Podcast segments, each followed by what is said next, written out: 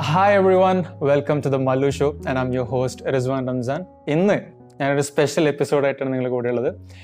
നമ്മുടെ ആദ്യത്തെ guest appearance ഉള്ള ഒരു എപ്പിസോഡാണ് ഇന്ന്. എന്റെ കൂടെ ഉള്ളത് ഒരു very young and successful and ഒരുപാട് അച്ചീവ്മെന്റ്സ് ഒക്കെ ഉള്ള ഒരു ഓൺടർപ്രണർ ആണ്. ഈ പറയുന്ന ആൾ അച്ചീവ്മെന്റ്സ് ഒക്കെ പറഞ്ഞായിരിക്കും ഒരുപാട് പ്രായമൊക്കെ ആയിരുന്നു പക്ഷെ അങ്ങനെയൊന്നല്ല. വെറും ഇരുപത്തഞ്ച് വയസ്സ് മാത്രമാണുള്ളത് കണ്ണൂരുകാരുടെ ഒരു ബ്രാൻഡ് ഐക്കൺ എന്നൊക്കെ പറയാം. ഒരു മൾട്ടി മില്യൺ ഡോളർ കമ്പനിയൊക്കെ റണ്ണയാണ് ചെയ്യാണ്. T N M online solutions എന്നുള്ള ഒരു കമ്പനിന്റെ ഫൗണ്ടർ ആൻഡ് സിഇഒ ഒക്കെയാണ് ജവാദ്. അപ്പം hi bro welcome to the show എന്തൊക്കെയുണ്ട് വിശേഷം? സുഖല്ലേ? നല്ല വിശേഷം ബ്രോ ഉഷാറാണ്. എന്തുണ്ട്? ഒക്കെ നന്നായിട്ട് പോണു ബ്രോ ഞാൻ സത്യം പറഞ്ഞാൽ ഞാൻ ഇപ്പോൾ ഇത് തുടങ്ങിയിട്ട് അത്രേ ആയിട്ടുള്ളത് ഇപ്പോൾ ഒരു മൂന്നാമത്തെ എപ്പിസോഡാണ് അപ്പോൾ ഞാനിങ്ങനെ യൂത്തുമായി ബന്ധപ്പെട്ട് കാര്യങ്ങളൊക്കെ ഇങ്ങനെ ചർച്ച ചെയ്യണമെന്നൊക്കെ വിചാരിക്കുന്ന ആളാണ്. അപ്പോൾ ഞാൻ ഇങ്ങനെ ചിന്തിച്ചപ്പോൾ ഈ വർക്ക് കൾച്ചർ ഫിനാൻഷ്യൽ അതൊക്കെ അങ്ങനെ ചിന്തിച്ചപ്പോൾ എനിക്ക് ഫസ്റ്റ് വന്ന ഫേസ് എന്ന് പറയുന്നത് ജവാദിന്റെ ഫേസ് ആണ്. എനിക്ക് പേഴ്സണലായിട്ട് അറിയില്ലെങ്കിലും എന്റെ ഫ്രണ്ട്സ് വഴി അല്ലെങ്കിൽ നാട്ട് നമ്മുടെ ഒരു എന്താ പറയുക ഒരു മീഡിയ വഴി എനിക്ക് ഒരുപാട് ഒരു പ്രസൻസ് അറിയാം ജവാദിന്റെ അങ്ങനെയാണ് ഞാൻ എന്താ പറയുക ശ്രീരാഗ് ശ്രീരാഗിനോട് ബന്ധപ്പെട്ട് ഞാൻ ഇങ്ങനെ ചോദിച്ചിട്ട് പറഞ്ഞത് എന്ന് വെച്ചാൽ ജവാദിനെ കിട്ടുകയാണെങ്കിൽ ദാറ്റ് വിൽ റിയലി ഹെൽപ്ഫുൾ എന്നിട്ട് ഞാനിങ്ങനെ എന്താ പറയുക ഡെഫിനറ്റ്ലി ഒരു എപ്പിസോഡ് ഇങ്ങനെ വരുമ്പോൾ ഗസ്റ്റ് വരുമ്പോൾ കൂടുതൽ അറിയണമല്ലോ. ഞാനിങ്ങനെ ടെക്ടോക്ക് കാര്യങ്ങളൊക്കെ കേട്ടിട്ട് ആർട്ടിക്കിൾസ് ഒക്കെ വായിച്ച് ഇങ്ങനെ പോകുമ്പോഴാണ് ഞാൻ നോക്കുന്ന ഒരാളല്ല ഇവിടെ വരാൻ പോകുന്നത് എന്നുള്ള കാര്യം എനിക്ക് മനസ്സിലായത്. കാരണം വെച്ചാൽ വെറും ഒരു കമ്പനിയുടെ ഓണർ മാത്രമല്ല ശരിയായ ഒരു ഇൻസ്പിറേഷണൽ സ്റ്റോറി എന്നൊക്കെ പറയാനുണ്ട് ശരിക്കും പറഞ്ഞാൽ ആ ഒരു കാര്യങ്ങൾ ഇങ്ങനെ ചോദിച്ച് അറിയുക അങ്ങനെ മനസ്സിലാക്കുക എന്നൊക്കെ വിചാരിച്ചിട്ടാണ് ഞാൻ ഈ ഇത് ഇപ്പോൾ എപ്പിസോഡ് ചെയ്യുന്നത്. അപ്പോൾ ഓവർ ടു യു അപ്പോൾ ഒരു ജസ്റ്റ് ഒരു ചെറിയൊരു ചോദ്യം വെച്ച് തുടങ്ങാം. ഓക്കെ ജോ അതിന് പറയാനുള്ള കാര്യങ്ങളൊക്കെ ഞങ്ങളെ യങ് ഓഡിയൻസിന് വേണ്ടിയിട്ട് കേൾക്കാൻ ഒരുപാടുണ്ട് പറയാനുണ്ട്. ഞാൻ ജസ്റ്റ് അതിനൊരു ഇന്റർമീഡിയറ്റ് നിൽക്കാൻ പോകണം അപ്പോൾ ആദ്യത്തെ ചോദ്യം. ജവാദ് പതിനാറാമത്തെ വയസ്സിലാണ് എന്താ പറയുക ഒരു വെഞ്ചർ തുടങ്ങുന്നത്. അപ്പോൾ ഇന്ന് ഞാൻ എന്താ പറയുക ഇൻസ്റ്റാഗ്രാമിൽ പോസ്റ്റ് ഇട്ടപ്പോൾ എന്ന് പറയുക ഇങ്ങനെ ഒരാൾ വരുന്നുണ്ട്. അപ്പം നിങ്ങൾക്ക് എന്തെങ്കിലും ചോദിക്കാൻ എന്തെങ്കിലും ഉണ്ടോ? അപ്പോൾ ചോദിച്ചപ്പോൾ എല്ലാവരും ചോദിച്ചൊരു കാര്യം വെച്ചാൽ ആർക്കും ഐഡിയാസിന് ഒരു കുറവുമില്ല. എല്ലാവർക്കും ഒരുപാട് ഐഡിയാസ് ഉണ്ട്. പക്ഷേ ഇത്ര ഒരു യങ് എന്ന് പറയാ ഒരു സ്റ്റേജിൽ ഒരു ബിസിനസ് അല്ലെങ്കിൽ ഒരു വെഞ്ചർ തുടങ്ങിയിട്ട് അത് ഇത്രയും സക്സസ്ഫുൾ ആയിട്ട് ഇത്രയും വർഷത്തോളം റൺ ചെയ്യുന്നതിന്റെ ബാക്കിലുള്ള എഫേർട്ട് ഒരുപാടുണ്ട്. അപ്പം മെയിൻ മോട്ടീവ് എന്തായിരുന്നു? അല്ലെങ്കിൽ ഇപ്പോൾ റൺ ചെയ്യുന്നതിന്റെ മെയിൻ ബിസിനസ് മോട്ടീവ് എന്താണ്? ഇത് ശരിക്കും പറഞ്ഞു കഴിഞ്ഞാൽ ഞാൻ ഈ എന്റെ ടിക്ടോക്കിലൊക്കെ പറഞ്ഞ മാതിരി തന്നെ ഫസ്റ്റ് ശരി ഒരു ഒരു ഓണ്ടർപ്രണർ ആവണം അല്ലെങ്കിൽ ഒരു ബിസിനസ്സുകാരനാവണം എന്ന് വിചാരിച്ചിടുന്ന ഒരു ആളെ അല്ലേ ഞാൻ സത്യം പറഞ്ഞാൽ പിന്നെ പഠിക്കുന്ന സമയത്ത് നമുക്ക് ഈ കമ്പ്യൂട്ടറിനോട് ചെറുപ്പം മുതൽ പിന്നെ താല്പര്യമുണ്ട്. എന്റെ ഫിഫ്ത് സ്റ്റാൻഡേർഡ് മുതൽ ഞാൻ പിന്നെ അത്യാവശ്യം ഡിസൈനിങ്ങും കാര്യങ്ങളൊക്കെ ചെയ്യുമായിരുന്നു ആൻഡ് പിന്നെ എന്താ പറയാ എപ്പോഴും കമ്പ്യൂട്ടർ എന്ന് പറയുന്നത് നമ്മുടെ ഒരു എന്താ പറയാ ഒരു കൂടെ യാത്ര ചെയ്യുന്ന ഒരു സാധനമായിരുന്നു.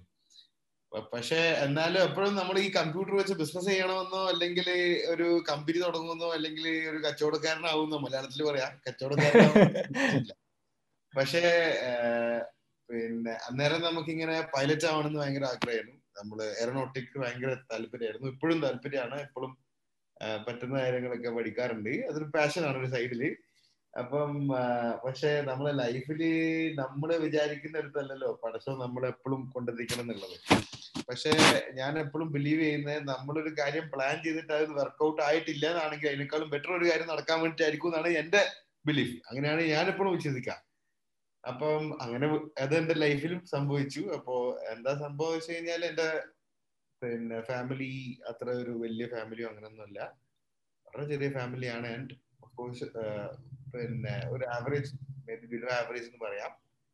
അങ്ങനെയായിരുന്നു. അതിൽ തന്നെ പിന്നെ ഉപ്പ ഒക്കെ ഒരുപാട് കഷ്ടപ്പെട്ടാണ്. പിന്നെ വളർത്തിയെന്ന് പറയണ്ട ജനിപ്പിച്ച മുതൽ അങ്ങോട്ട്. പിന്നെ എന്നെ പലിശക്ക് പൈസ എടുത്തിട്ടാണ് എന്നെ ഹോസ്പിറ്റലിൽ ബില്ല് അടച്ചത് അപ്പൊ അങ്ങനെയാണ് തുടക്കം തന്നെ. അപ്പം ചെറിയ സ്ട്രഗിൾ ഒന്നുമല്ല ഒരുപാട് സ്ട്രഗിൾ ചെയ്തിട്ടുണ്ടായിരുന്നു. പക്ഷെ എന്നാലും ഏറ്റവും ബെസ്റ്റ് പോസിബിൾ ആയിട്ട് രീതിയിൽ തന്നെ ഉപ്പ നമ്മളൊക്കെ നോക്കി ഏറ്റവും ഏറ്റവും പോസിബിൾ ഏറ്റവും ബെസ്റ്റ് പോസിബിൾ ആയ രീതിയിൽ തന്നെ നമ്മളെ വളർത്തി ഏറ്റവും നല്ല സ്കൂളിൽ പഠിപ്പിച്ചു പോസിബിൾ ആയ രീതിയിൽ. ആൻഡ് പക്ഷേ ഞാൻ നേരത്തെ പറഞ്ഞ ലൈഫ് എപ്പോഴും നമ്മൾ വിചാരിക്കണ മാതിരി പോയിക്കൊള്ളുന്നില്ല ചില സമയത്ത് നമുക്ക് എന്താ പറയാ അപ്പോഴാണ് ലൈഫ് ലൈഫ് ആകുന്നുള്ളൂ നമുക്ക് എന്താ പറയാ എന്റെ ലൈഫ് എപ്പോഴും ഒരു റോളർ കോസ്റ്റർ റൈഡാണ് അത് എപ്പോഴും മേലോട്ട് പോയി കഴിഞ്ഞാൽ എനിക്ക് ഉറപ്പാണ് താഴോട്ട് എന്തായാലും പോകാനുണ്ട് താഴോട്ട് പോയാലും ഞാൻ ഉറപ്പിക്കും മേലോട്ട് ഞാൻ പോവും എന്ന് വിചാരിച്ചാണ് എന്റെ ലൈഫ് എപ്പോഴും. അപ്പൊ അങ്ങനെ ഒരു സ്ട്രഗിളും കാര്യങ്ങളും വന്നു. നമ്മൾ വീടൊന്നും ഉണ്ടായിരുന്നില്ല സ്വന്തമായിട്ട്. വാടക വീട്ടിലായിരുന്നു. ഒരു പത്തൊമ്പത് വയസ്സ് വരെ വാടക വീട്ടിൽ തന്നെയായിരുന്നു. കാഞ്ഞിരോട് എന്ന് പറഞ്ഞ സ്ഥലത്തായിരുന്നു. അവിടെ ഒരു കോട്ടേഴ്സിലായിരുന്നു. വളരെ എന്താ പറയാ ഒരു ബേസിക് ഒരു എന്താ പറയാ ഒരു ലിവിങ് സ്പേസ് എന്ന് വിളിക്കാൻ പറ്റുമോ അതിനെ വീട് ഒന്നും വിളിക്കാൻ പറ്റില്ല അങ്ങനത്തെ ഒരു സ്ഥലത്തായിരുന്നു. അപ്പം വീട് എന്നൊക്കെ ഉള്ളത് ഒരു വലിയ സ്വപ്നമായിരുന്നു അപ്പം ഉപ്പ യെസ് രണ്ട് വീടെടുത്തു. ഇപ്പൊ ദുബായിൽ പോയി രണ്ട് വീടെടുത്തു. പക്ഷെ അൺഫോർച്ചുനേറ്റ്ലി പിന്നെ ഫൈനാൻഷ്യൽ ക്രൈസിസ് വന്നപ്പം ഈ രണ്ട് വീട്ടിലും വീട്ടിൽ നമ്മളെ ഇവിടെ കണ്ണൂർ ഭാഷ പറഞ്ഞാൽ വീട്ടിൽ കൂടാൻ പറ്റിയില്ല. അപ്പം രണ്ട് വീടും സെല്ലേണ്ടി വന്നു. അങ്ങനെ വീണ്ടും ചങ്കരം തങ്ങുമ്പോൾ തന്നെ എന്ന് പറഞ്ഞ അവസ്ഥയിലായി. അങ്ങനെ പിന്നെ അങ്ങനെ ഒരുപാട് പ്രശ്നങ്ങൾ വന്നപ്പം ഞാൻ ടെൻത്ത് വരെ പഠിച്ചത് തുഞ്ചത്ത് ആചാര്യ വിദ്യാലയത്തിലാണ്. ഇവിടെ മേലച്ചുവ എന്ന് പറഞ്ഞ സ്ഥലത്ത് കണ്ണൂര്. അപ്പൊ അവിടെ അവിടെ അങ്ങനെയാണ് ശ്രീരാഗ് ഋതുവാനെ കോണ്ടാക്ട് ആയ ശ്രീരാഗ് എന്റെ ഫ്രണ്ട് ആവുന്നത് തുഞ്ചത്താചാര്യ പഠിക്കുമ്പോഴാണ് എന്റെ ക്ലാസ്മേറ്റ് ആണ്. അപ്പം അങ്ങനെ ഈ തുഞ്ചത്തിൽ പഠിച്ചുകൊണ്ടിരിക്കുന്ന സമയത്ത് ഞാൻ പറഞ്ഞല്ലോ ഞാൻ അഞ്ചാം ക്ലാസ് മുതലേ കമ്പ്യൂട്ടറിന്റെ മേലെ തന്നെ ആയിരുന്നു അപ്പം ചെറുപ്പത്തിലെ ഈ വെബ് ഡിസൈനിങ് ഒക്കെ ഭയങ്കര താല്പര്യമായിരുന്നു. അപ്പോ പറ്റുന്ന രീതിയിൽ ഈ ഫ്രീ വെബ്സൈറ്റ് ബിൽഡിംഗ് ടൂൾസ് ഒക്കെ വെച്ചിട്ട് ഇങ്ങനെ വെബ്സൈറ്റ് ഉണ്ടാക്കാനും ബ്ലോഗ് ചെയ്യാനും ഒക്കെ ഭയങ്കര താല്പര്യം. അപ്പൊ അങ്ങനെ പത്താം ക്ലാസ് എത്തിയപ്പോഴത്തേക്ക് ഞാനൊരു വെർച്വൽ കമ്പനി സെറ്റ് ചെയ്തിരുന്നു. അതായത് T N M online solutions dot com എന്ന് പറഞ്ഞിട്ട് ഞാൻ പിന്നെ actually T N M Jawad എന്ന പേര് വരാനുള്ളതും ഒരു നല്ല രസമുള്ള സ്റ്റോറിയാണ് അത് ഞാൻ ഇട്ട പേരോ അല്ലെങ്കിൽ നമ്മൾ ഇടണം എന്ന് വെച്ചിട്ട പേരല്ല. ശരിക്കും നമ്മൾ ഇമെയിൽ ഐ ഡി ഉണ്ടാക്കാൻ വേണ്ടി നമ്മളൊരു പിന്നെ പേരടിക്കുമ്പം ഗൂഗിൾ സജസ്റ്റ് ചെയ്യുന്ന ഒരു പരിപാടി ഉണ്ട് അങ്ങനെ ഗൂഗിൾ ഫസ്റ്റ് ഹോട്ട്മെയിലാണ് ഇമെയിൽ ഞാൻ പല ഇന്റർവ്യൂലും ഒക്കെ ഞാൻ ഈ ഗൂഗിൾ ജിമെയിൽ എന്ന് പറഞ്ഞത് കുറെ മിസ്റ്റേക്ക് പറ്റിയിട്ടുണ്ട്. ശരിക്കും ഹോട്ട്മെയിലാണ് എന്റെ ആദ്യ അക്കൗണ്ട് അപ്പം ഹോട്ട്മെയിലിൽ ഫസ്റ്റ് അക്കൗണ്ട് ക്രിയേറ്റ് ചെയ്യാൻ വേണ്ടി നോക്കി ഇപ്പൊ ഹോട്ട്മെയിലാണ് ഈ റെക്കമെൻഡ് ചെയ്തത്. T N M Jawad at Hotmail dot com email I D അന്ന് മുതൽ ഞാൻ ടി എൻ എം ജവാദാണ്. കാരണം അത് കേൾക്കുമ്പോൾ ഒരു പഞ്ചുണ്ടല്ലോ. അതുകൊണ്ട് അങ്ങനെ ഈ ടി എൻ എൻ ജവാദ് എന്നുള്ള പേര് അന്ന് മുതലായി. പിന്നെ ഈ ഫാമിലി സ്ട്രഗിൾ വരുന്നത് ആ സമയത്താണ്. ഒരു പത്താം ക്ലാസ് കഴിയാറായപ്പോഴാണ് ഉപ്പാന്റെ ജോബ് പോയി. ഉപ്പ തിരിച്ച് നാട്ടിൽ വരാന്നുള്ള കണ്ടീഷനായി. എടുത്ത് രണ്ട് വീടും സെല്ല് ചെയ്യേണ്ടി വന്നു. വീണ്ടും നമുക്കറിയാലോ ഒരു വീട്ടിലൊരു മെയിൻ റവന്യൂ സോഴ്സ് നിലച്ചു പോവാന്ന് പറയുമ്പോൾ നമുക്ക് എത്ര ബുദ്ധി ഓൾറെഡി നമ്മൾ അത്ര വലിയ രീതിയിലുള്ള ഒരു ഫാമിലി ഒരു ബാക്ക്ഗ്രൗണ്ട് ഒന്നും ഇല്ല. അപ്പൊ അങ്ങനത്തെ ഒരാൾക്ക് വീണ്ടും ഫൈനാൻഷ്യൽ ക്രൈസിസ് വരുമ്പോൾ തീർച്ചയായിട്ടും ബുദ്ധിമുട്ടുകൾ ഉണ്ടാവും.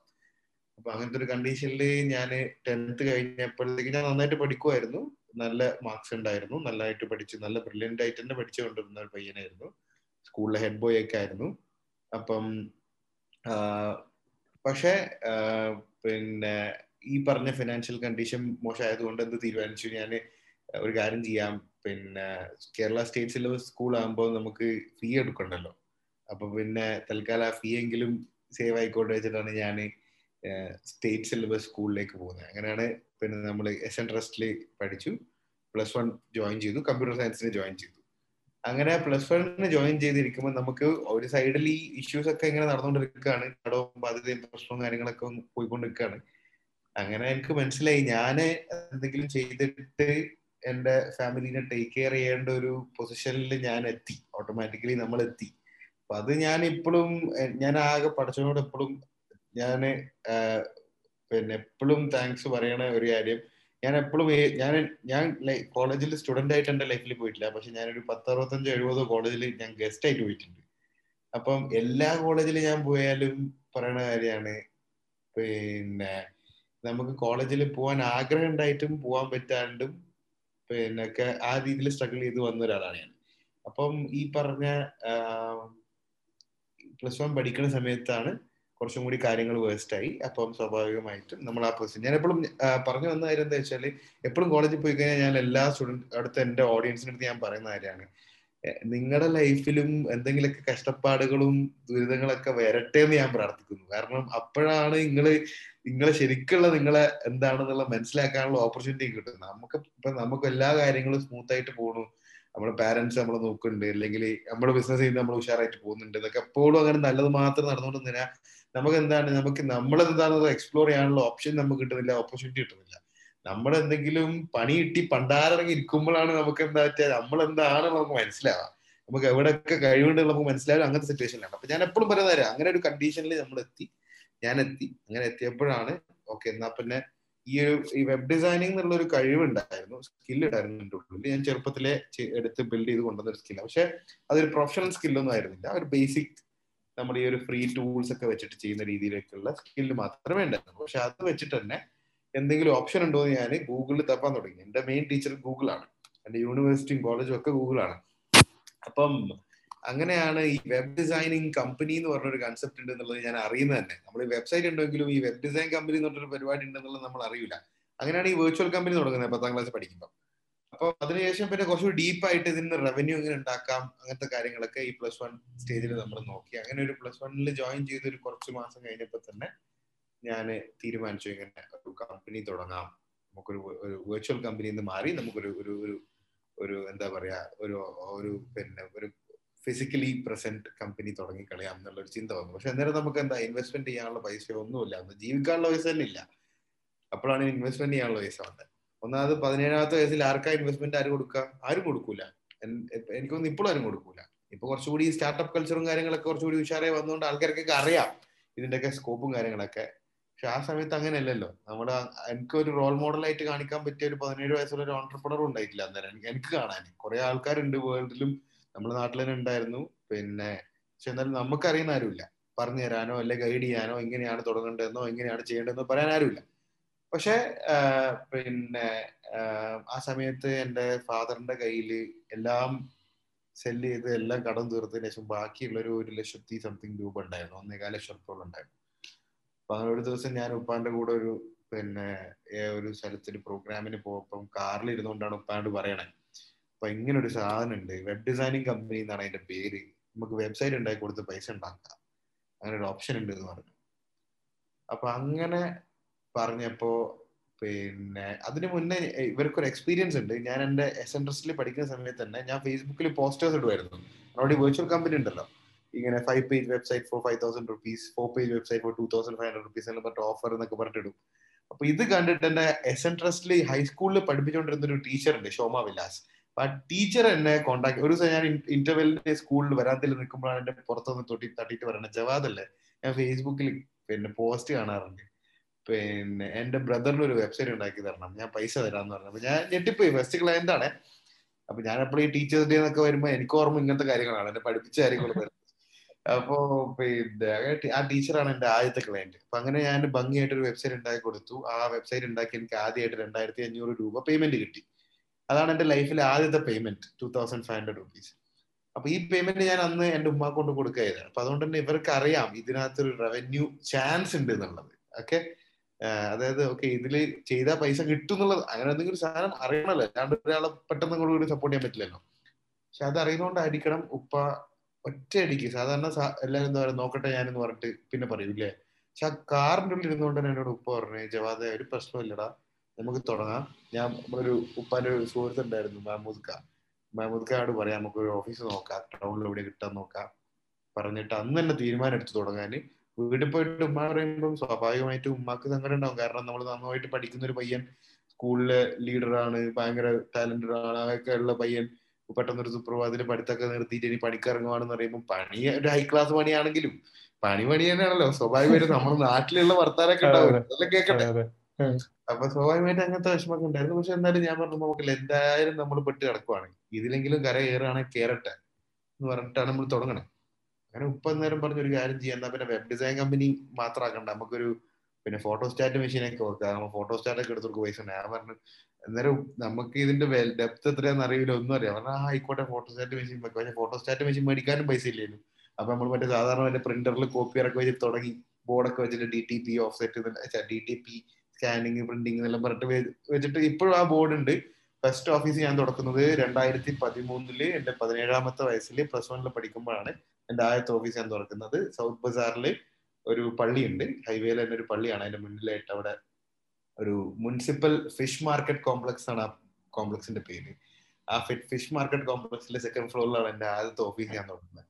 അന്ന് എനിക്ക് പതിനേഴ് വയസ്സാണ്. ഞാൻ സ്കൂൾ വിട്ട് യൂണിഫോമിലാണ് ഞാൻ ഓഫീസിൽ പോവാം വൈകുന്നേരം. അപ്പോൾ എനിക്ക് രണ്ട് സ്റ്റാഫ് ഉണ്ടായിരുന്നു. ഈ രണ്ട് സ്റ്റാഫും എന്റെ ടീച്ചേഴ്സ് ആയിരുന്നു. ഞാനൊരു സ്ഥലത്ത് കമ്പ്യൂട്ടർ പഠിക്കാൻ പോയപ്പോൾ അവിടെ എന്റെ ടീച്ചേഴ്സ് ആയിരുന്ന രണ്ടാളെയാണ് ഞാൻ രണ്ടായിരം രൂപ വെച്ച് എക്സ്ട്രാ കൊടുത്തിട്ട് അവർ എന്റെ അടുത്തേക്ക് വന്നു. ആ രണ്ട് പേരാണ് എന്റെ ആദ്യത്തെ സ്റ്റാഫും അതും ഭയങ്കര സംഭവമാണ്. കാരണം നമ്മളൊരു പയ്യൻ കൊണ്ടൊരു സ്കൂൾ യൂണിഫോമിൽ പോയിട്ട് പറയുകയാണെങ്കിൽ ഇപ്പൊ കിട്ടുന്നതിന് രണ്ടായിരം രൂപ ശമ്പളം ഞാൻ എക്സ്ട്രാ രണ്ടു കൂടെ വരുമോ വെച്ചാൽ ആരും വരൂല. പക്ഷെ അന്നേരം ദിൽ സാർ അന്നേരം എന്റെ കൂടെ വന്നു. അപ്പൊ അത് വലിയ സപ്പോർട്ടാണ് ലൈഫിൽ എങ്ങനെയാണല്ലോ നമ്മൾ പിന്നെ ഞാൻ എപ്പോഴും വിശ്വസിക്കുന്നത് ഞാൻ ഒറ്റയ്ക്ക് നേടിയത് ഒരു കാര്യമില്ല ലൈഫിൽ. അതൊക്കെ ഒരു ടീം വർക്കാണ് എന്ത് പ്രൊജക്ട് സക്സസ്ഫുൾ ആയി തീർത്തു കഴിഞ്ഞാലും ഒരു ബിസിനസ് ഡീൽ ക്ലോസ് ചെയ്തതിനൊക്കെ അതൊരു ടീം വർക്കാണ് എപ്പോഴും. അപ്പൊ ആ രീതിയിലാണ്. ഒക്കെ നമ്മൾ ഒരു ഒരു ഒറ്റയ്ക്ക് ക്രെഡിറ്റ് എടുക്കുക എന്നുള്ള ഒരു കൺസെപ്റ്റ് അത് എപ്പോഴും അത് എപ്പോഴും നല്ലതിനല്ല. അപ്പൊ അത് നമ്മൾ ബിലീവ് ചെയ്യുന്ന ഒരു കാര്യമാണ്. അപ്പൊ അങ്ങനെ ആണ് ഫസ്റ്റ് കമ്പനി അവിടെ സ്റ്റാർട്ട് ചെയ്യുന്നത്. ആദ്യമൊക്കെ ഒരുപാട് ബുദ്ധിമുട്ടായിരുന്നു. ഒരുപാട് കഷ്ടപ്പാടായിരുന്നു. ഭയങ്കര സ്ട്രഗ്ലിംഗ് ആയിരുന്നു. പക്ഷെ അങ്ങനെ ആ മീൻ മാർക്കറ്റ് കോംപ്ലക്സിന്റെ മേലെ തുടങ്ങിയ കമ്പനിയാണ് ഇന്ന് നമുക്ക് ഏകദേശം ഇരുപത്തിമൂന്ന് രാജ്യത്ത് മാർക്കറ്റിംഗ് പ്രസൻസും ക്ലയൻസും ഉണ്ട്. അലഹദില്ല by great almighty and moreover നമ്മൾ ഐ ടിക്ക് പുറമെ വേറെ പല ബിസിനസ്സും തുടങ്ങി കണ്ണൂര്. കാരണം ഐ ടി എന്ന് പറയുമ്പോൾ എല്ലാവർക്കും പെട്ടെന്ന് മനസ്സിലാവില്ല? ഇവൻ എന്താ ചെയ്യണേ എന്ന് മനസ്സിലാവില്ല. പിന്നെ ഞാൻ നേരത്തെ പറഞ്ഞ പോലെ ആ കമ്പനി കൊണ്ട് തന്നെയാണ് ഞാൻ പറഞ്ഞു വാടക വീട്ടിലായിരുന്നു പത്തൊമ്പത് വയസ്സ് വരെ. ഞാൻ ഒരു സിംഗിൾ റുപ്പി ലോൺ എടുക്കാണ്ട് പിന്നെ എന്റെ പതിനെട്ട് വയസ്സ് പത്തൊമ്പതാമത്തെ വയസ്സിൽ ഞാൻ സ്വന്തമായിട്ട് വീടെടുത്തു. ഞാനിപ്പം അവരോട് സംസാരിക്കുന്ന എന്റെ സ്വന്തം വീട്ടിലിരുന്നിട്ടാണ് ഈ വീട്ടിലാണ് എന്റെ ഫാമിലി താമസിക്കണേ. അത് എനിക്ക് തോന്നുന്നു അന്നേരം ഇറ്റ് വാസ് നെവർ ഈസി കാരണം അറിയാലോ ഒരു പ്ലസ് ടു കഴിഞ്ഞ ഒരു പയ്യൻ ഒരു പത്തൊമ്പത്തഞ്ച് ലക്ഷം റുപ്യ മുടക്കിയിട്ട് ഒരു വീടെടുത്ത് വീട്ടിൽ കൂടി വരാന്ന് പറഞ്ഞു കഴിഞ്ഞാൽ എനിക്ക് ഇപ്പോഴും അത്ഭുതമാണ്. എന്നെ പറ്റി അലിക്കുമ്പോൾ ഞാൻ ഇടയ്ക്ക് പറയാറുണ്ട് എനിക്ക് എന്നെ രോമാഞ്ച വിരുദ്ധനെ പറയില്ല? ഞാൻ ഈ ജേക്കബ് സിനിമ കണ്ടിട്ടില്ലേ? നമ്മൾ അത് തന്നെയായിരുന്നല്ലോ എന്റെ ഏകദേശം സിനിമ ഞാൻ ആ സിനിമ കണ്ടിട്ട് കരഞ്ഞിട്ട് അറിഞ്ഞു അവസാനത്തെ ക്ലൈമാക്സ് കഴിഞ്ഞപ്പോ ഞാൻ പിന്നെ ഞാൻ ഉമ്മയും സിനിമ എല്ലാ സിനിമയും കാണാൻ പോകും. ഫസ്റ്റ് ഡേ ഫസ്റ്റ് ഷോ കാണും. എല്ലാ സിനിമയും കാണും. അപ്പോ പിന്നെ ആ സിനിമ കഴിഞ്ഞിട്ട് ഞാൻ ഞെട്ടിയിട്ടാണ് ഇറങ്ങിയത്. കാരണം ശരിക്കും പറഞ്ഞാൽ നമ്മൾ തന്നെ ഒരു സ്റ്റോറി ഇങ്ങനെ പിന്നെ തിയേറ്ററിൽ കണ്ട ഫീലിംഗ് ആയിരുന്നു. സെയിം തന്നെയാണ് നമ്മളെ സ്റ്റോറിയും ഈ ഫാദർ സ്ട്രഗിൾ ചെയ്ത് വരുന്നതും കാര്യങ്ങളൊക്കെ. അപ്പം പിന്നെ അങ്ങനെ ഈ പറഞ്ഞ പോലെ വീടെടുത്തു. എന്റെ ലൈഫിൽ നമ്മളിപ്പോ ഇഷ്ടമായ ബിസിനസ് ചെയ്യുന്നുണ്ട്. ഒരുപാട് ആൾക്കാർക്ക് ജോലി കൊടുക്കുന്നുണ്ട്. കുറെ ആൾക്കാർക്ക് ശമ്പളം കൊടുക്കുന്നുണ്ട്. എത്രയോ ലക്ഷക്കണക്കിന് രൂപന്റെ കച്ചവടം നമ്മൾ ചെയ്യുന്നുണ്ട്. പക്ഷെ എന്നാൽ പോലും നമ്മൾ ആ ഒരു പത്തൊമ്പതാമത്തെ വയസ്സിൽ ആ സ്വന്തമായിട്ട് വീടെടുത്തു എന്നുള്ള ആ ഒരു ഫീലിംഗ് ആയിരിക്കും എന്റെ ലൈഫിലെ ഇനി ഞാൻ എത്ര കോടികളുടെ ബിസിനസ് ഉണ്ടാക്കിയാലും ചെയ്താലും എന്റെ ലൈഫിൽ ഏറ്റവും വലിയ അച്ചീവ്മെന്റ് എപ്പോഴും അത് തന്നെയായിരിക്കും. കാരണം അത് എന്നെ സംബന്ധിച്ചിടത്തോളം ഒരു ഡ്രീം എന്നെല്ലാം പറഞ്ഞു കഴിഞ്ഞാൽ അതിനേക്കാൾ വലിയ ഡ്രീം എനിക്ക് ഇനി വരാനില്ല. ഇനിയിപ്പം ചിലപ്പോൾ നമ്മൾ ലെവൽ മാറുന്നതിന് നമ്മൾ റോൾസ് റോയ്സ് മേടിക്കണം ലംബോഗിന് മേടിക്കണം ഡ്രീം ഒക്കെ ഉണ്ടാവും. പക്ഷെ എന്നാലും നമ്മുടെ ലൈഫിലെ ഒരു ഒരു മേജർ ഫേസ് എന്ന് പറഞ്ഞു കഴിഞ്ഞാൽ അതാണ്. അത് ശരിക്കും ഞാൻ എന്നെ പേഴ്സണലി അത്ഭുതത്തോട് കാണുന്ന ഒരു കാര്യമാണ്. ഒരിക്കലും ഞാൻ എന്റെ കഴിവുകൊണ്ട് നേടിയെന്ന് പറയൂല പറച്ചോൻ നമുക്ക് അങ്ങനെ ഒരു ബ്ലെസ്സിങ് തന്നു ആൻഡ് അതങ്ങനെ സംഭവിച്ചു. പിന്നെ അങ്ങോട്ടെല്ലാം അങ്ങോട്ട് ഞാൻ എപ്പോഴും പറയുന്ന കാര്യം ഇതാണ്. നമ്മൾ ഈ ആത്മാർത്ഥതയോടെ പണിയെടുക്കേ വേണ്ടു. പിന്നെ ബാക്കിയൊക്കെ പഠിച്ചു തരും. അതായത് പിന്നെ നമ്മൾ ഈ ആപ്ലിക്കേഷൻ കൊടുത്തോണ്ടേയിരിക്കണം. ആ ആപ്ലിക്കേഷൻ എപ്പാണ് മൂപ്പര് ഒപ്പിട്ട് തരാന്നറിയില്ല. ഒപ്പിട്ടെങ്കിൽ തന്നാ പിന്നെ തിരിഞ്ഞു നോക്കലുണ്ടാവില്ല. അതിന് അങ്ങോട്ട് പോക്കാണ്. അപ്പൊ അങ്ങനെയാണ്. എനിക്കൊന്ന് ബ്രോ ഫസ്റ്റ് എന്നോട് ചോദിച്ച ചോദ്യം എന്തായിരുന്നു? മോട്ടീവ് എന്നായിരുന്നു ബിസിനസ് തുടങ്ങാൻ. അപ്പം ഇതൊക്കെയാണ് എന്റെ തുടങ്ങാനുണ്ടായിരുന്ന കാരണങ്ങൾ. അപ്പോ ഉണ്ടായിരുന്നു. അപ്പൊ അങ്ങനെ അങ്ങനെ വന്നാണ് ഞാൻ ഒരു ചോദ്യം ചോദിക്കട്ടെ? കാരണം വെച്ചാൽ എന്താ പറയാ ലോണ് മറ്റേ ബ്രോ ഒരു കാര്യം മിസ്സായെന്ന് വെച്ചാൽ വീട് എടുക്കാൻ വേണ്ടിയിട്ട് ഇതേപോലെ ലോണിന് അപേക്ഷിച്ച് പോയപ്പം ലോൺ റിജക്റ്റ് ആയി. അത് കഴിഞ്ഞ ആറു മാസം കൊണ്ട് വീടെടുത്തു. ലോൺ റിപ്പോർട്ട് എടുക്കാണ്ട് വീടെടുത്ത് കാര്യങ്ങളൊക്കെ എടുത്തു. പക്ഷെ ലൈക്ക് ആ ഫസ്റ്റ് ദിവസം ഉണ്ടാവുമല്ലോ. എന്ന് വെച്ചാൽ പതിനേഴാമത്തെ വയസ്സിൽ ഒരു കമ്പനി തുടങ്ങി. ആ ഫസ്റ്റ് ദിവസം അവിടെ പോയിട്ടുള്ള ഒരു ഫീൽ ഉണ്ടാവല്ലോ ആ ഒരു ജവാദ് ഉണ്ടല്ലോ. ആ ഒരു ജവാദും ഇന്ന് ഇപ്പോൾ ഉള്ളൊരു ജവാദ് തമ്മിൽ എന്തൊക്കെ സിമിലാരിറ്റി ഉണ്ട്? ഞാൻ പിന്നെ ആ സമയത്ത് നമ്മൾ ഡേ വൺ എന്ന് പറഞ്ഞാൽ എനിക്കിപ്പോ ഓർമ്മയുള്ള ഇനോഗ്രേഷൻ ദിവസമാണല്ലോ ആ ഇനോഗ്രേഷൻ ദിവസം എന്ന് പറയുമ്പം അന്നത്തെ ഒരു ഫീലിംഗ് നമുക്ക് ലൈഫിൽ ഇതുവരെ നമ്മളൊരു ബിസിനസ്സോ അല്ലെങ്കിൽ എന്താണ് ഓൺടർപ്രണർഷിപ്പ് എന്നോ അല്ലെങ്കിൽ ഓൺടർപ്രണർഷിപ്പിന്റെ മീനിങ് പോലും അറിയാത്ത ഒരു സമയത്താണ് നമ്മൾ ഒരു ഓൺടർപ്രണർ ആവുന്നത്. അപ്പൊ ആ സമയത്ത് നമ്മൾ സ്വന്തമായിട്ടുള്ള ഒരു ഷോപ്പ് അത്രയാണ് നമുക്ക് അറിയണ്ടായിരുന്നുള്ളൂ. പക്ഷെ എന്നാലും എന്താ പറയാ നമുക്ക് കുറെ സ്വപ്നങ്ങളുള്ള ഒരു മനുഷ്യനായിരുന്നു. എന്താണ് ഈ വലിയ അച്ചീവ്മെന്റ്സ് ലൈഫിൽ ഉണ്ടാക്കാന്ന് പറഞ്ഞിട്ട് തുടങ്ങിയതല്ല ഞാൻ ഞാൻ പറഞ്ഞില്ല ഇങ്ങനെ ഫാമിലീനെ നോക്കണം. എന്റെ കഷ്ടപ്പാടെന്ന് മാറണം എന്നുള്ള ഒരൊറ്റ ഇതിലാണ് ഞാൻ തുടങ്ങിയത്. അതുകൊണ്ട് തന്നെ അപ്പോഴും നമ്മളെ മൈൻഡിൽ അടുത്ത മാസം കൊടുക്കേണ്ട സാലറിയും അടുത്ത മാസത്തെ കാര്യങ്ങളും എങ്ങനെ കാര്യങ്ങൾ മുന്നോട്ട് പോകാന്നുള്ള കാര്യം. എന്നാലും ഭയങ്കര ഫീലിംഗ് ആയിരുന്നു. കാരണം ഒരു സ്വന്തമായിട്ടൊരു സ്ഥാപനം തുടങ്ങാൻ പറ്റാന്ന് പറയുന്നത്. പക്ഷെ എന്നാലും നമുക്ക് അന്നേരം അത് ഒന്നാം നമ്മുടെ സിറ്റി അങ്ങനത്തെ ഒരു സിറ്റിയാണ് കണ്ണൂർ എന്ന് പറഞ്ഞു കഴിഞ്ഞാൽ വലിയ സ്റ്റാർട്ടപ്പ് കൾച്ചറും കാര്യങ്ങളൊന്നും ഇല്ലാണ്ടിരുന്ന ഒരു സമയത്താണ്. നമ്മളൊരു സ്റ്റാർട്ടപ്പ് ആയിട്ട് കണ്ണൂർ പല ആൾക്കാരും എന്തിനാണ് എപ്പോഴും കണ്ണൂർ പിടിച്ചിരിക്കണെന്ന് ചോദിക്കുന്നുണ്ട് എന്നോട് ചോദിക്കുന്നുണ്ട് സ്വാഭാവിക കറക്റ്റ് ആണ്. ഞാനിപ്പോ കൊച്ചിയിലോ ബാംഗ്ലൂരോ ആണെങ്കിൽ ഞാൻ കണ്ണൂരിൽ നിന്ന് എന്റെ ഐ ടി കമ്പനിയിൽ നിന്ന് ഉണ്ടാക്കണ എന്റെ ഒരു ടെൻ എക്സ് അല്ലെ ട്വന്റി എക്സ് മോർ ബിസിനസ് ഞാൻ ഉണ്ടാക്കും. പക്ഷെ നമ്മളെ നാട്ടിൽ നിന്നിട്ട് സക്സസ് ആവണം എന്നുള്ള ഒരു വാശിയാണ്.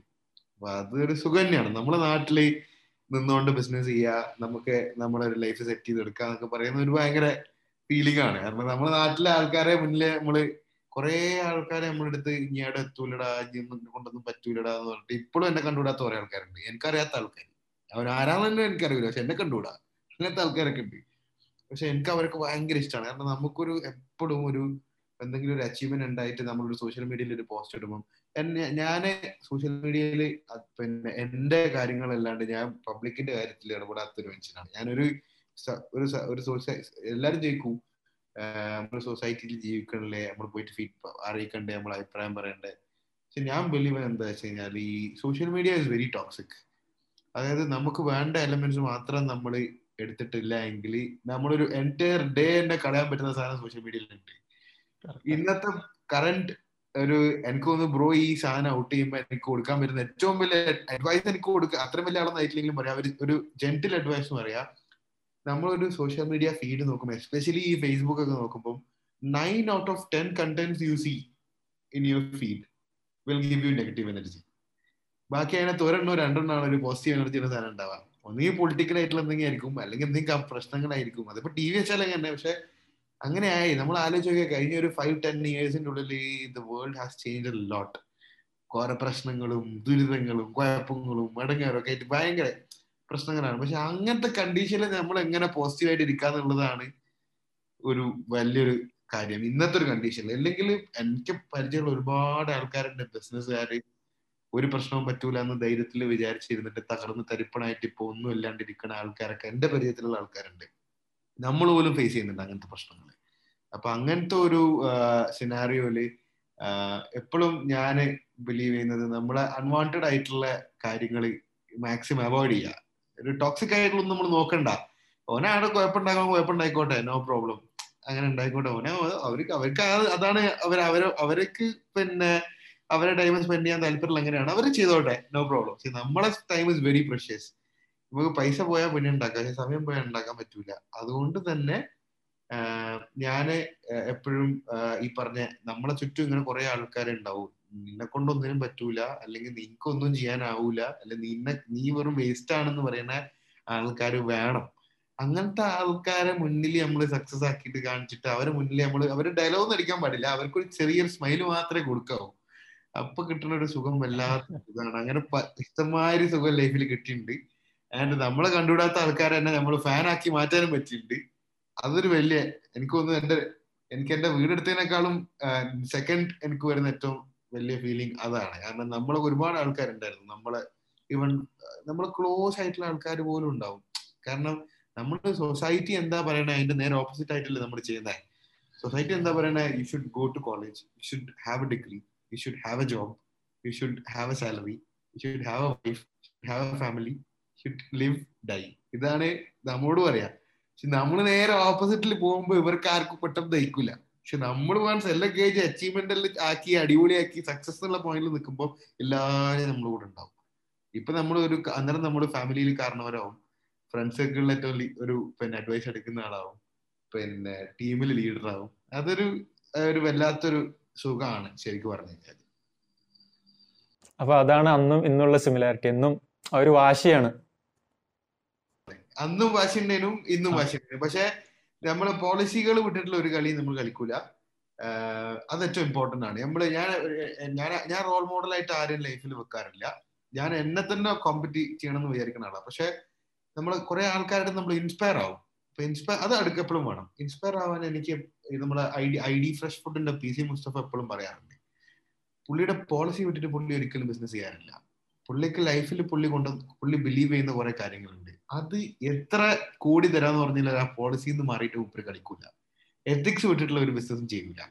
അതാണ് ഏറ്റവും വലിയ സക്സസ് നമ്മൾ എത്ര കോടീന്റെ മേലെ കിടന്നുറങ്ങാന്ന് പറഞ്ഞിട്ട് കാര്യമില്ല. നമ്മൾ ഉറങ്ങുമ്പോൾ സമാധാനം ഉണ്ടാവും അതാണ് ഏറ്റവും വലിയ പോയിന്റ് അത് എനിക്ക് ചെറിയ ഏജിൽ ഇത് മനസ്സിലാക്കാൻ പറ്റിയത്. ഞാനിപ്പം സക്സസിന്റെ കാര്യങ്ങളൊക്കെ പറഞ്ഞു. പക്ഷെ അതിനേക്കാളും കൂടുതൽ ഞാൻ തോറ്റിട്ടാണ് പല ബിസിനസ് തുടങ്ങിയിട്ടും ബാംഗ്ലൂരും അതുപോലെ തന്നെ ഒരുപാട് ബിസിനസ് തുടങ്ങിയിട്ട് ഈ ഐ ടിന്റെ കൂടെ നമ്മൾ പല ട്രൈ നടത്തുമല്ലോ അപ്പോ എത്രയോ പൈസ പോയിട്ടുണ്ട്. എത്രയോ കുട്ടി പാളീസ് ആയിട്ടുണ്ട് എത്രയോ രാത്രി ഉറങ്ങാൻ പറ്റാണ്ട് ഇഷ്ടമുണ്ട് നമ്മൾ മലയാളത്തിൽ പറഞ്ഞാൽ തെണ്ടി കുത്തുവാള എടുക്കാതെ അറിയില്ല അങ്ങനത്തെ സമയങ്ങൾ ഉണ്ടായിട്ടുണ്ട്. ഇനിയൊരു തിരിച്ചുവരവ് ഇല്ല എന്ന് വിചാരിച്ച സന്ദർഭങ്ങൾ ഉണ്ടായിട്ടുണ്ട്.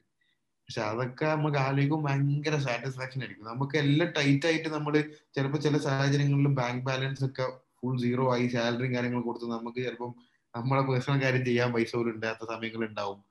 അപ്പോഴും നമ്മൾ കിടന്നിട്ട് നമ്മളെ ബാക്കിലേക്ക് നമ്മൾ ഇങ്ങനെ ഒന്ന് കണ്ണോടിച്ച് നോക്കുമ്പോൾ നമുക്ക് ഭയങ്കര എനർജി ആയിരിക്കും. നാളെ അടിപൊളിയാവും എന്നുള്ള ഒരു കോൺഫിഡൻസ് വരും. ഇതാണ്. അന്നും ഒന്നും വാശിക്ക് ഒരു കുറവില്ല അത് ഇനി അങ്ങോട്ടും കണ്ടിന്യൂ ആവും. അത് വേണം. ലൈഫിൽ എല്ലാവർക്കും ആ വാശി ആണ്. അത് വേണം. മസ്റ്റ് ആയിട്ടുള്ള ഒരു കാര്യമാണ്. പക്ഷെ ഒരിക്കലും അഹങ്കാരി ആവാൻ പാടില്ല.